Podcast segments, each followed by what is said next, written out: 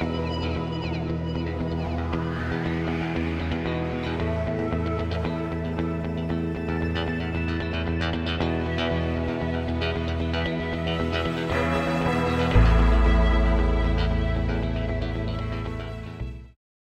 digital global age has pushed the traditional boundaries of each and every enterprise across each and every nation, its government, industries, organizations, and academia, uh, which is called NGIOA. As the emerging borderless world redefines the very parameters and parameters of an enterprise, managing the undefined and undocumented borders and securing them in an increasingly borderless world has become a complex challenge. Building, managing, and securing any enterprise in a borderless world is complex as it requires not only understanding of a world that has irregular, that has triangular ah. linkages between geospace, cyberspace, and space, but also has dotted and solid line reporting relationships between an enterprise and an NGIOA. When any single enterprise across any NGIOA tries to secure its undefined and porous borders amidst dotted and solid relationships, the intended, unintended, and perverse consequences are creating a challenge in defining, building, managing, and maintaining a stable and sustainable enterprise security system. The focus here on an enterprise security system is to emphasize that it is the enterprise, its ideas, initiatives, relationships, and activities that are to be secured in a digital global age, and that the security of data, computers, and networks is only a means to the end. To, this, to discuss this further, I'm delighted to welcome Brian Bobo. Brian is Vice President Enterprise Security at Schneider National. Welcome, Brian. We are delighted to have you on Risk Roundup. Uh, thank you. Thanks for having me. So, Brian, uh, to begin with, let's talk about enterprises today as it exists in a digital, uh, in a borderless digital global economy. They, they, as we, as I said in the intro, that they, they have a solid and dotted line internal and external relationships amidst that, how do we define an enterprise?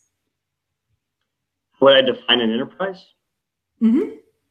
I would say that um, the the way I would define um, an enterprise in private industry um, would be really, you know, it's a really interesting question.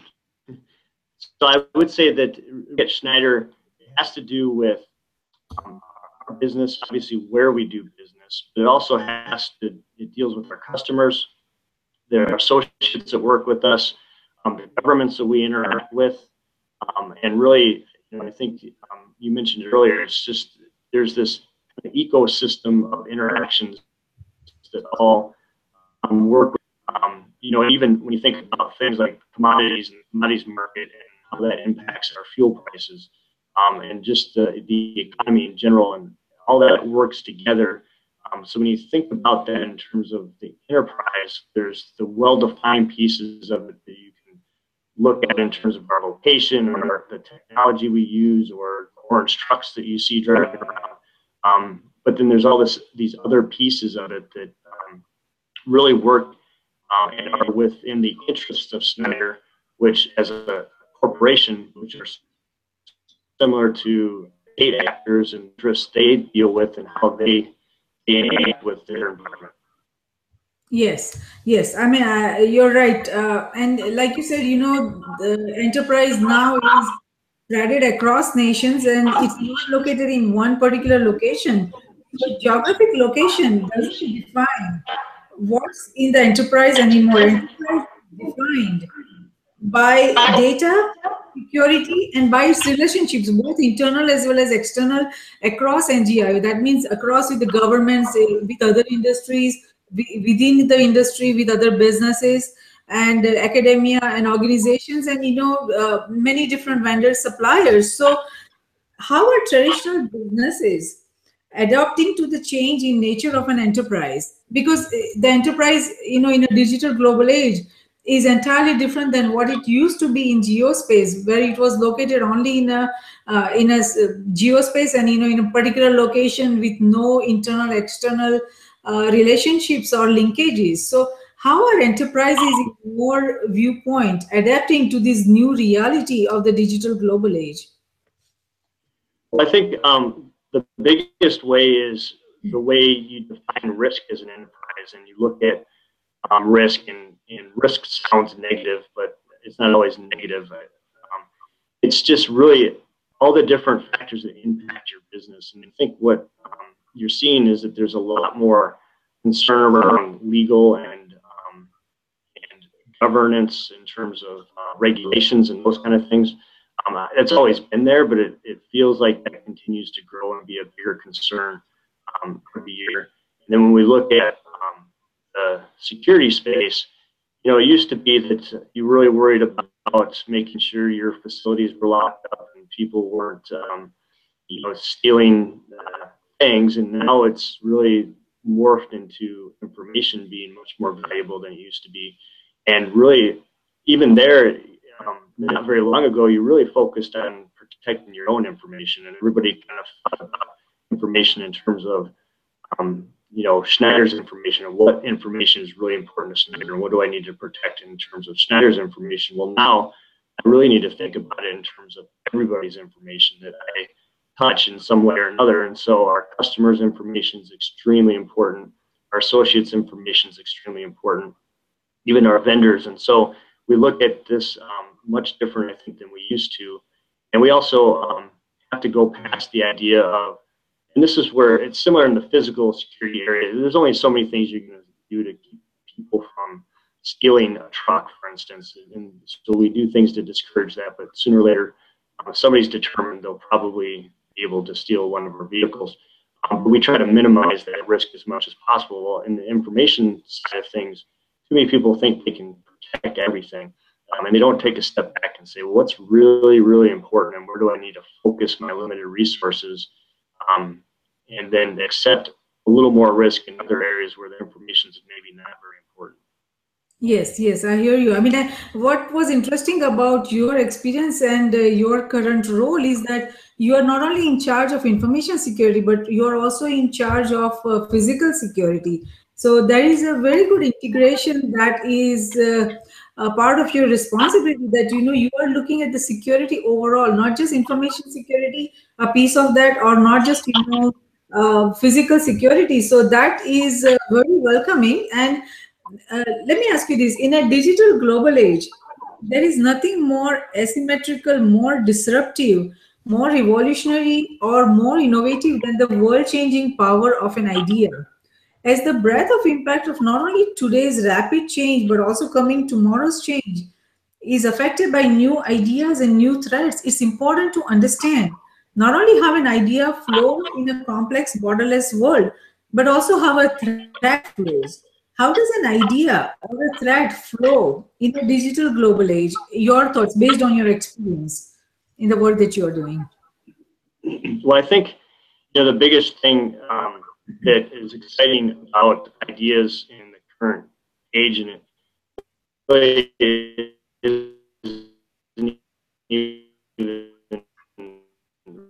related to security, but we wouldn't have had that opportunity. And so when you look at ideas, you can now share ideas with huge audiences that in the past may not have heard it or if they did hear it, it would be because you happened to publish it in a trade magazine and they read the magazine. Or um, so ideas today can spread so much faster. And then um, with that, you get if you have an idea and you share it, you get a lot more input from other people. You can test the idea. You can ask for opinions. You can um, do things much more broadly than in the past and much quicker. And so I think when I when I look at ideas, what's exciting is is that because society has become so collaborative across you know broad spaces and um, broad perspectives that ideas are um, not only are you able to share them but you're able to grow them and develop them much quick more quickly than you could in the past. That that's very true. So in your ex, uh, experience how does a threat let's say for example your organization your enterprise how does a threat you know I, information flow in, uh, uh, in in an organization? How what have you experienced? Um, so you know, obviously, we use you know email and all the, and the collaborative tools that are now um, available to everybody. And to me, Lync or used to be Microsoft Communicators is interesting is now people are, are using email less and they're you know IMing or texting effectively um, a lot more as people just become um, more in tuned and connected to technology than they've ever been. Um, you know, the advent of the smartphone changes the way people communicate. Where we don't, I don't know if a lot of people even know that their phone is can be used for telephone calls anymore because it's used for everything else, and so people are starting to work that way. Um, so we're leveraging a lot of that. We're trying to really evaluate um, social um, tools um, and how do we leverage social tools within our corporate environment to help ideas spread more quickly and um, you know really leverage the knowledge of the entire organization. Um, and beyond that, you know, until we figured that out, um, you know, we do a lot of of things where we purposely bring groups together and and those groups are issued challenges to say, here's something we're trying to figure out. You guys come back with a solution. And then maybe another group has the opposite problem um, or the problem from a different perspective. And the two groups will kind of come up with an idea and then um, they'll present both of them. And, and a lot of times the two morph into whatever the solution is. So there's a lot of exciting things we do that way. And then obviously we're leveraging things like the video teleconference and so forth to do that because we want to leverage our entire um, company across um, all of our locations and not just at headquarters. So a lot more collaborative approach that you are having right now. Wonderful. Yes. Uh, so Brian, an enterprise security encompasses an entire enterprise, the people, the processes, the technology, information, investment, ideas, the borders, the relationships, and more and is the most pressing need across every enterprise across nations. What are the challenges facing enterprise security in a borderless digital global age amidst complex internal and external relationships? As we talked before, that you know, you have relationships with so many dotted and solid relationship with so many suppliers, so many vendors across NGIOA. So, what are the challenges broadly that any enterprise, including yours, face right now? Well, I think the biggest challenge is that um, there needs to be a shift in perspective um, how people think about security. And so, a lot of my IT security career, um, a lot of IT security professionals really focus on technology. So, there's all these really cool tools out there, and there's a ton of vendors, and I think they multiply days. Like, there's another tool or another vendor that's popping up that's going to come in and, and save you from something or another. Um, and then w- what tended to happen was um, the people in the process was were overlooked because um, you know, people were always a problem. Your end users are always the ones that'll get you compromised. Um, and then process, you know, that was kind of an afterthought. It was all about technology and closing all these gaps through technology. Um, but the reality is that technology can't detect everything. It can't save you from everything. And so it's really about looking at it holistically. And this is where the physical side of security um, has done a really good job of this for a long time in terms of really leveraging people and processes because, um, you know, the reality is that if, um, you know, if you come home um, this afternoon and, um, you know, maybe sometime this evening you look outside and it's maybe late at night and you see that your, your, um, neighbor left their garage door open and somebody's sneaking around there, you probably call the police to help, um, you know, make sure your neighbor doesn't have something stolen. Um, and so that's really the police can't be everywhere. Um, security can't be everywhere, and so you have to leverage the entire organization. That's where we've been really successful. Um, we just have a phenomenal group of associates, and when they see something that doesn't look right, whether it's either in the physical security space or on their computer, um, it's not behaving the way it should be, or they get an email that looks really kind of odd, um, or they clicked on something and soon they realized, ah, I shouldn't have done that. Um, they're really quick to let us know, and so there's times where our associates catch things that our technology can't. Um, and so we're looking at different ways of how do we leverage our people better and how do we um, augment the technology with people or the people with technology, however you want to look at that. Yes, you are absolutely right. I mean, security is no longer a government affair. We all have to get involved. And even in an enterprise, you cannot depend on security only or you know within a certain group. Everyone has to be responsible. So we need to bring about the change in culture uh, that you know security is everyone's responsibility risk is everyone's responsibility. So that uh, really helps. And i always say that security is no longer a government affair. It's an ngioa affair means nations it's government industries organizations academia. Here i'm looking holistically about a nation and the same way you know when you look at enterprise you know holistically everyone working in an enterprise they all are responsible for security. So you are uh, right on that uh, you know uh, mind frame that you know we have to change the culture and everyone has to be involved. And that's the only way to probably you know uh, achieve security in this uh, very complex digital age. So um, let me ask you this uh, brian that enterprise security governance is a strategy for reducing the possibility and probability of assets owned in geospace and cyberspace from being stolen or damaged by acts in cyberspace. Do you think that as a result of the boundaries of the blurring enterprises due to the changes brought on by the digital global age, there needs to be a change in business and operating models of an enterprise? Yeah, I mean, I think um, the way that business is conducted is changing and evolving really quickly, and so that needs to obviously businesses need to question how they do business even with their current customers. But a lot of um, a lot of the technology is disrupting current business models. You need to take a step back and say, you know, is this business that I'm doing or the way that I'm doing it, is there ways to change this to stay competitive or disrupt the market? Um, so I think that that's a big piece of it. You know, and, and when you talk about the you know the blurring in the global space, one of the things that comes to mind, I know this isn't what you asked me exactly, but you know, one of the biggest problems is um, you know, as you look at your network, networks aren't very well defined anymore. It used to be had very well defined boundaries, and it was really easy to tell. But now with um, cell phones and um, different mobile devices and customers and vendors and so forth on your network, it's really hard to tell um, it goes back to you know trying to tell who is um, on a facility if they should be there or not. And it's you have people on your network. It's really tough to tell if they should be there or not. And so that's changing things and a really great.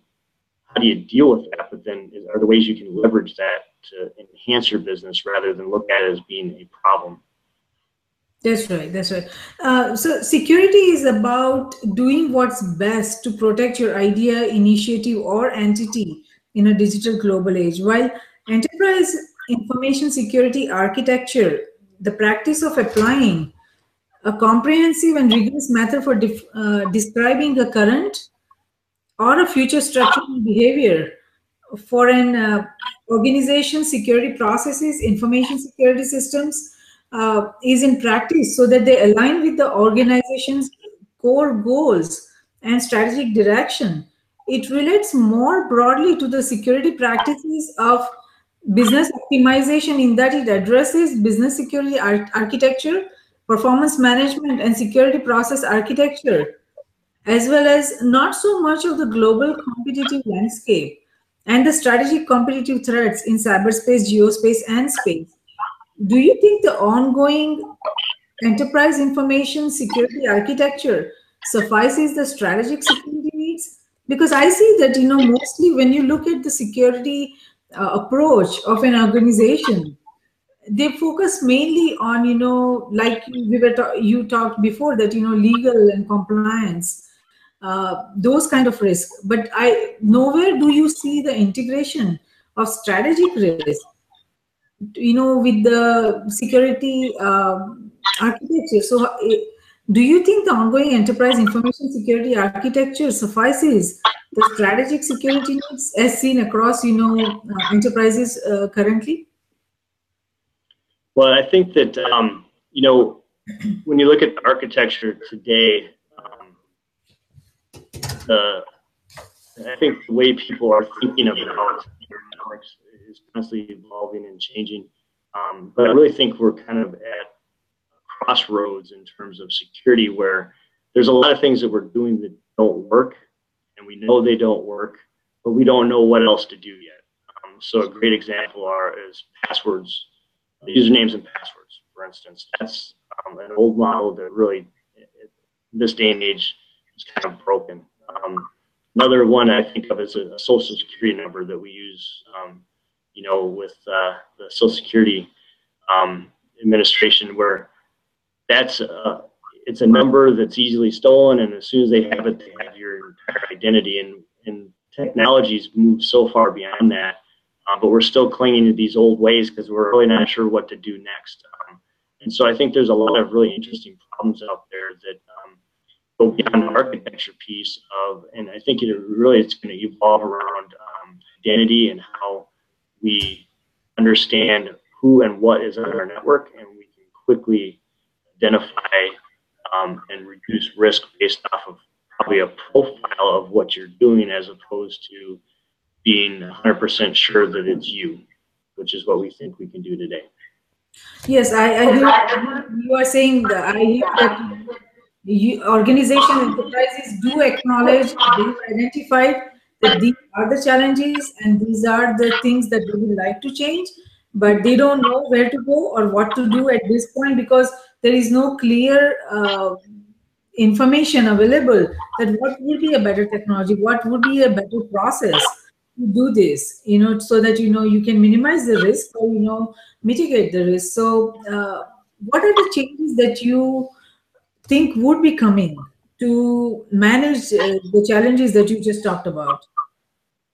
Well, I think what's going to happen is that um, it's going to go back to probably along the lines of your idea question, where um, you know, a lot of people are thinking through this, and a lot of people are, are um, kind of coming up with different ideas of how um, we rethink the way that we um, do things. And so, identity is one that comes to mind for me because it's just such a broken model right now, and there's just got to be other ways of doing it. And so, I think um, you know the things that we think about are um, are really applying identity principles based off of risk again.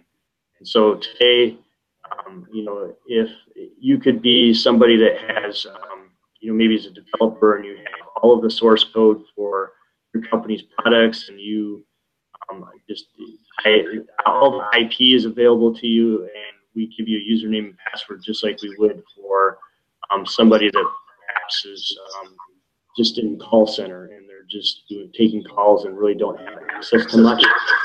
Um, and so that's that's probably not the best way to do that. And so really thinking about um, you know the folks that we have maybe that are in a group nine to five, we make sure that um, they can only access their computer between the hours of nine and five if they're in the building. Um, because we don't want them working from home. They never should be working from home. So that should raise a red flag. And then make it really easy for them to log in because the at the end of the day they don't have access to much that's um, that we really are should be overly concerned about. Whereas if we have um, domain, admin, we may add multi-factor authentication in different ways um, and look at doing that um, transparently. So obviously, you know, you give them a, a card reader, maybe and they got to put a card in and they enter a PIN and they have to use a username and password. So that's a couple of factors. But then behind the scenes, looking at the behavior of the users and constantly kind of evaluating are they doing the things that we would expect this person to do? And if they're not, um, and if something odd is happening, then you focus on the exceptions and not on everybody. So you, I, I, what I hear is that you are focusing on behavior analysis uh, to be able to identify the threats, you know, um, across the enterprise. So let me let me ask you this uh, very simple question. Uh, in general, and as also very specific to your efforts uh, in your organization, what are the goals of enterprise security that you would, you know, Yeah, so I would say that um, our goals are, are really pretty straightforward. Is um, the first one is to identify all the risk that we feel that um, one is is identifiable. Right? So there's always going to be some sort of risk that you don't know about, you, you can identify. Um, and then taking a, a business approach in terms of working really close with their business. What's the risk that they're willing to accept, and what risk are they not willing to accept? And then focus on the risk that they're not willing to accept. Layering in some sort of protection for the risk we can identify. So the um, kind of the unknown unknowns, um, you know, when you think about it that way, um, and then the known unknowns. So you focus on some of those things, and how do we do some different activities or use perhaps technology or whatever to kind of understand how we um, mitigate that type of risk as well. So that's where I think we go back to our associates in a really great awareness program. Um, and so they see something that doesn't make sense. We may not know what's doing that, but they know it's not right. So then we can look at that um, really focusing on exceptions and oddities, I guess, um, and really trying to understand that. Sure. When you when you say that you are you know making an effort to identify those risks, who is involved in the risk identification? Is it everyone bottom up, or is there a specific group that is responsible for risk identification? Well, we as the enterprise identify risk, um, and we determine you know what we feel is the um, the most notable risk um, and then we obviously focus a lot of resources on that. Um, but when we look at how we mitigate a lot of this from my standpoint is I, I leverage everything. And so we look at um, using um, different techniques to raise awareness, to make sure that uh, people are asking questions, that they're they're paying attention to what's happening, and they know who to call if something odd is happening. Um, but then the other thing that we done is um, really shifted our workforce a little bit in that I have um, people that are dedicated to looking at our network and trying to find oddities from a, tech, technical standpoint. So they they know what a normal packet looks like and they know what a non-packet looks like. And um, hackers know how to make um, their packets undetectable to our systems. But if you have somebody looking at it, even if they don't know what it's doing, they know it's not you get a chance to do something about it. Right. Uh, so, what are your thoughts on the security framework that is used by the enterprises? What kind of security framework you are using? Um, we mostly use NIST. Um, I think that when I look at the security frameworks, I think um, you know the they have uh, obviously they all have their strengths and weaknesses. Um, I think it's important is that you use that as a guideline um, and you don't get too tied into some of the frameworks. I think um, when I look at, uh, you know, the kill chain is one that um, I think about, or, you know, when they talk about uh, virus and um, that's useful for understanding it. It's not necessarily, if you, I think if you blindly apply those concepts, that you're probably going to run into trouble. It so, oversimplifies things on purpose. Right. So, the, according to you, the NIST framework is it effective for your organization in the security goals that you have? Yeah, I think it's mostly effective for us. Um, the, what we use it is we kind of maybe we're using it backwards. So we've identified our risk, um, and then we've used NIST to kind of help organize our activities and make sure that we didn't miss something, um, and uh, as a way to um, also organize our thoughts and our, our approach. Um, but we also don't um, talk about NIST every day. We don't, um, there's not, uh, you know, lists of frameworks and books on how to do all this everywhere. Because it's really, at the end of the day, we're focused mostly on risk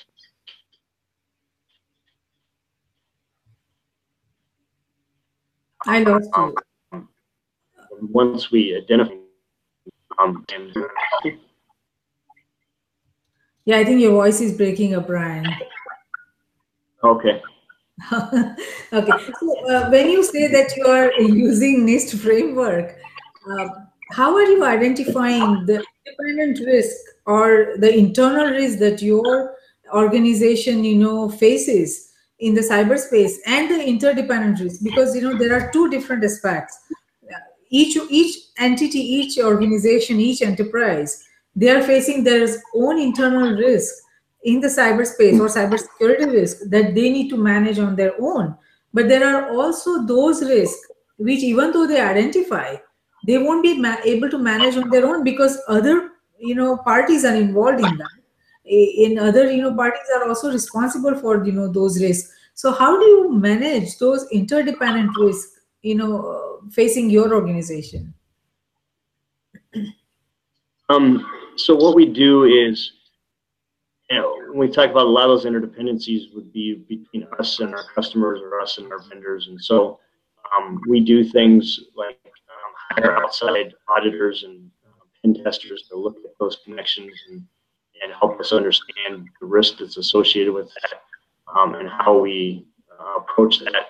And then we're have close associations with um, the FBI, for instance, to really understand the threats and emerging things that they're seeing, so we can see how that applies to us.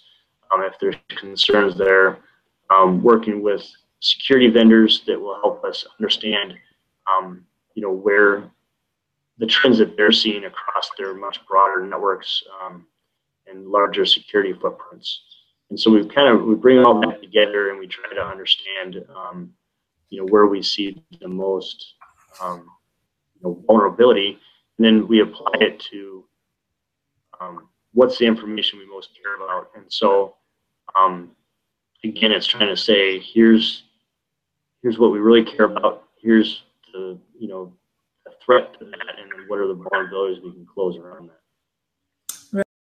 Right. It's generally said that the security is often the last thing to be considered in business information system design and often gets relegated to the status of a few add-on fixes when all other design decisions have been already frozen.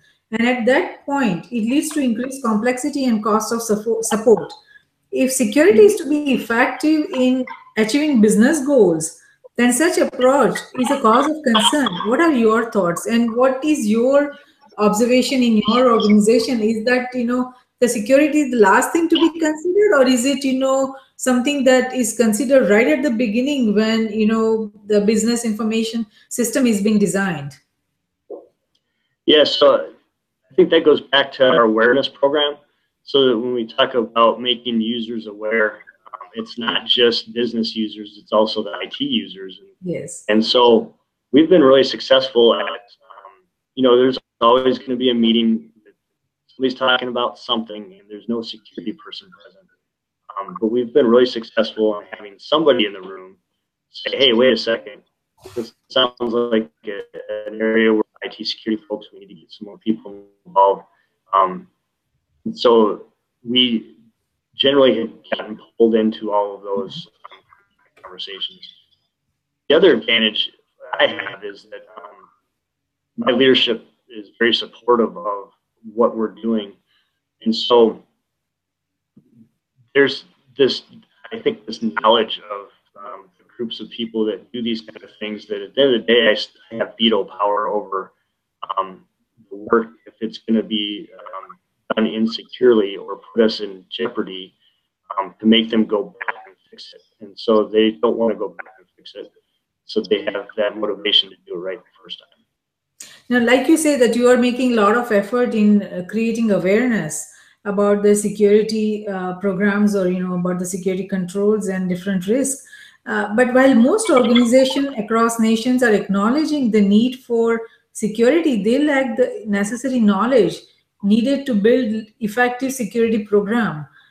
What are organizations doing to acquire knowledge? I mean, you are trying to uh, create awareness about a lot of different you know aspects of security, but how do you acquire knowledge? How do you get that you know information about the ongoing you know ever-changing fundamentals of the security that are going on right now? Well, some of that's um, you know, some of that knowledge um, is uh, really thinking about where work, where's the best place to do something. Um, so there's work that we, for a security operations center, for instance, um, is not something that we could ever have an effective um, security operations center um, because it would be very expensive. And even if I could hire some really great people in there, they don't have the visibility that um, a vendor would perhaps. So that's the kind of work that I view is better for a vendor to do because they have a very broad perspective and um, you can see um, much more of the threat landscape. Um, so from that standpoint, that's where I look at their knowledge is very helpful to us.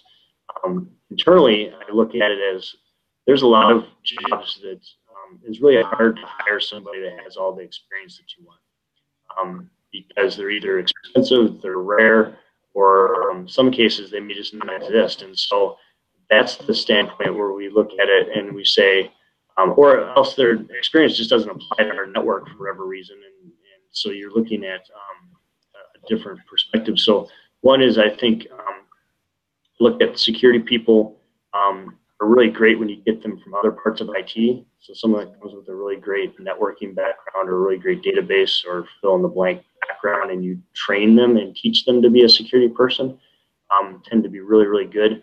Um, or you just hire somebody that doesn't have all the experience that you want and you you understand that you're going to have to train them, um, which I view as an advantage because then you can you can get what you want um, and train them into what you need as opposed to um, hiring somebody that's maybe not quite what you need and they're more expensive. Yes, yes.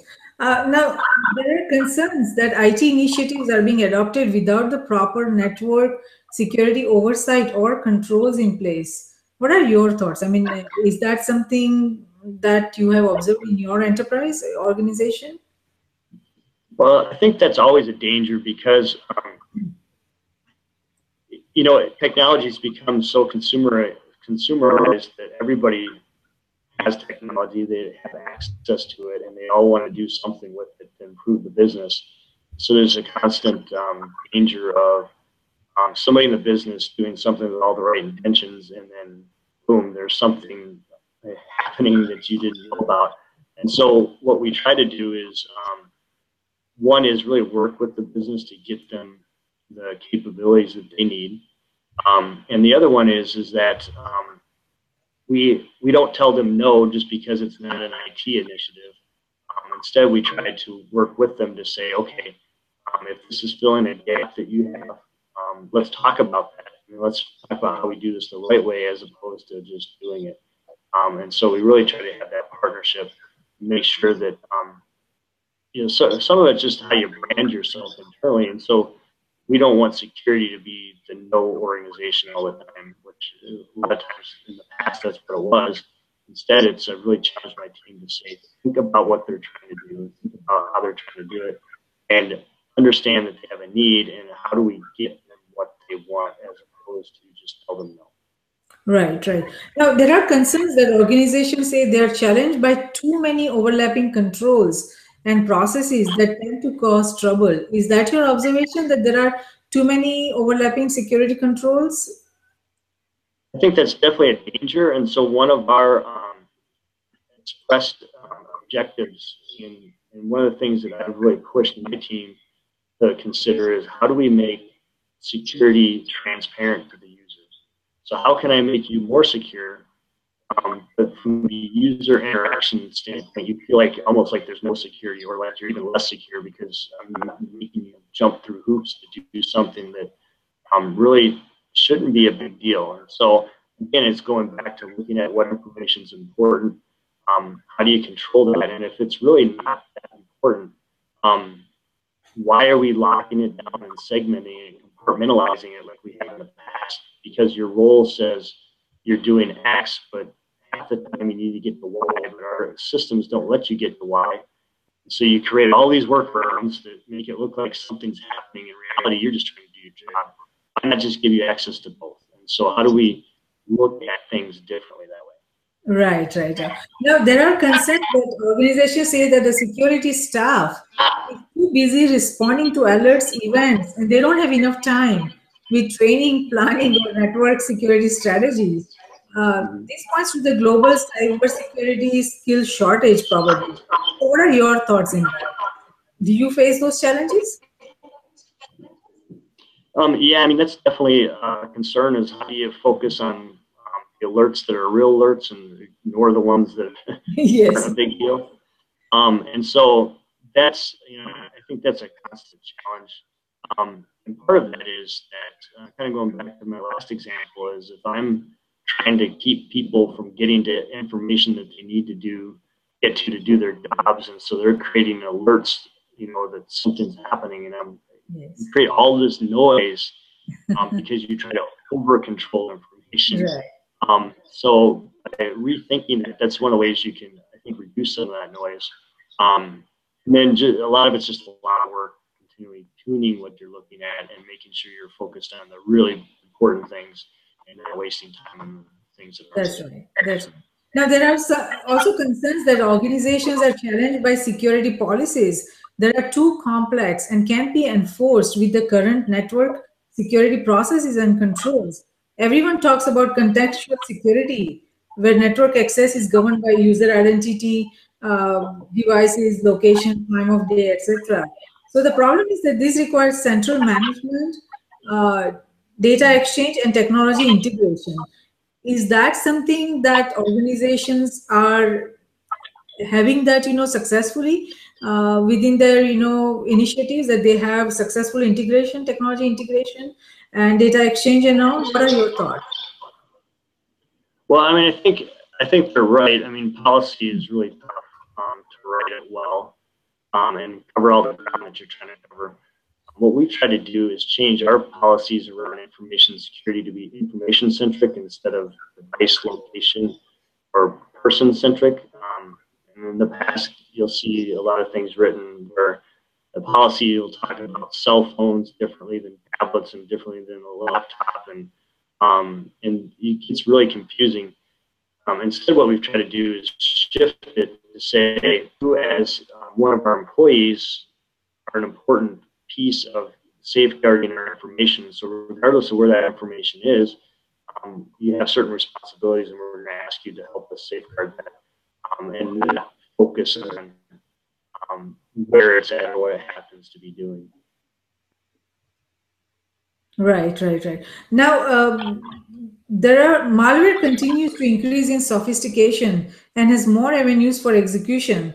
While work at home flexibility increases critical security issues, how do you manage the risk of malware with the on-site, off-site security tools, technologies, and processes uh, complexities? Well, I think um, that's an area where um, you know looking at uh, newer technology and existing technology and you know, leveraging VPNs, for instance, um, and doing uh, applying different techniques to try to keep um, your systems on your system, even if they happen to be remote. Um, because obviously we have a lot more safeguards and a lot more protection you do on your home network. Um, so how do we do things that allow you to work easily um, from home, but leverage our system security capabilities? And so VPN is a great example of that, and and applying or I should say implementing VPN in a way that's easy to use as a user, and that doesn't degrade your performance so badly that you don't want to use it. Mm. Right, right. So the battle between company-owned devices and user-owned devices will likely continue for years to come. How do organizations or employers across industries protect their sensitive data on users' personal devices. Do you have a strategy by which you protect your organization's uh, sensitive information or you know confidential information on the user's personal de devices? Mm-hmm. So that's another area where we look at um, the personal device, and so one of our um, I guess our express goals is that we want to make sure that we keep Schneider's information on your device protected, but we also want to make sure that we don't um, have access to anything but our own data on your device. So we don't want anything to do with your data.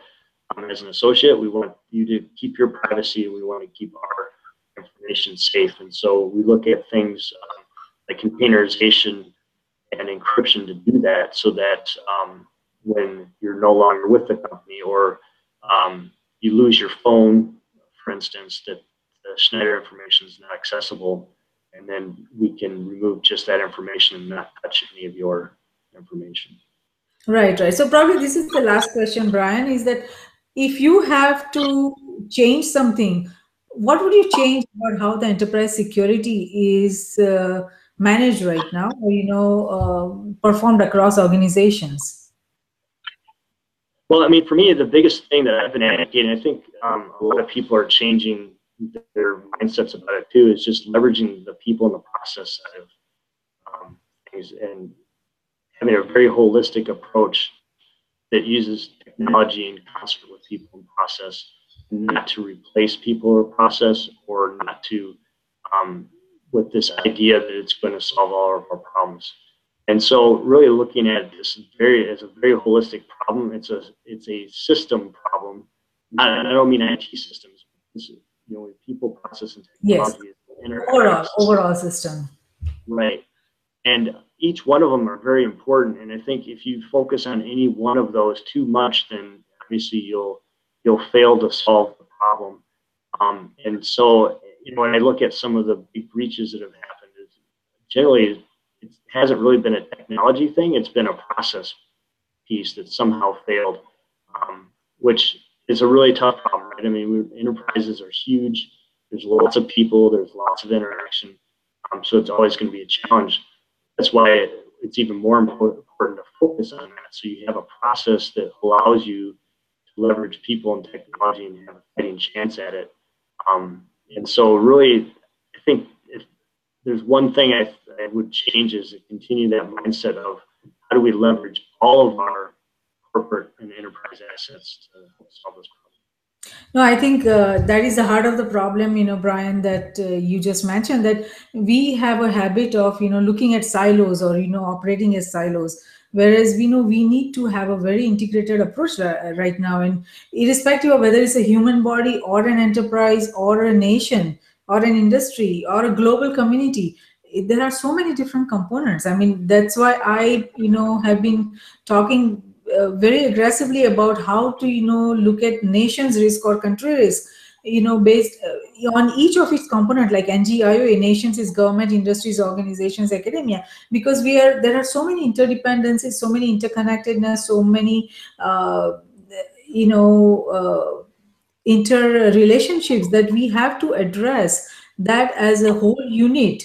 And that's you know the only way to probably manage risk effectively. So your uh, you know thoughts and uh, focus is at the right place. And uh, i hope that uh, in your initiatives going forward you are able to bring that holistic approach integrated approach so that you know you can identify evaluate and manage all the enterprise risk effectively. And uh, we wish you really uh, the best wishes so that you are successful in your efforts and i think that's it for today friends um, uh, this is an enterprise risk, uh, enterprise security, enterprise risk management. It's such a uh, fascinating topic, and there's so many changes happening in that that probably we can talk for hours. But uh, for today, we are going to conclude here. And uh, Brian, we really appreciate you joining us and you know sharing your thoughts on enterprise security and how to make this bring the security to every enterprise in a more effective, more efficient manner. And we thank you for that. So that's it for today friends. Although we can uh, talk about this uh, like i said for hours and probably you know um, for a very long time we have we are uh, concluding our session here. For more information on the risk roundup and who is going to be on the next uh, risk roundup please go to riskgroupllc.com and thank you everyone and please join us again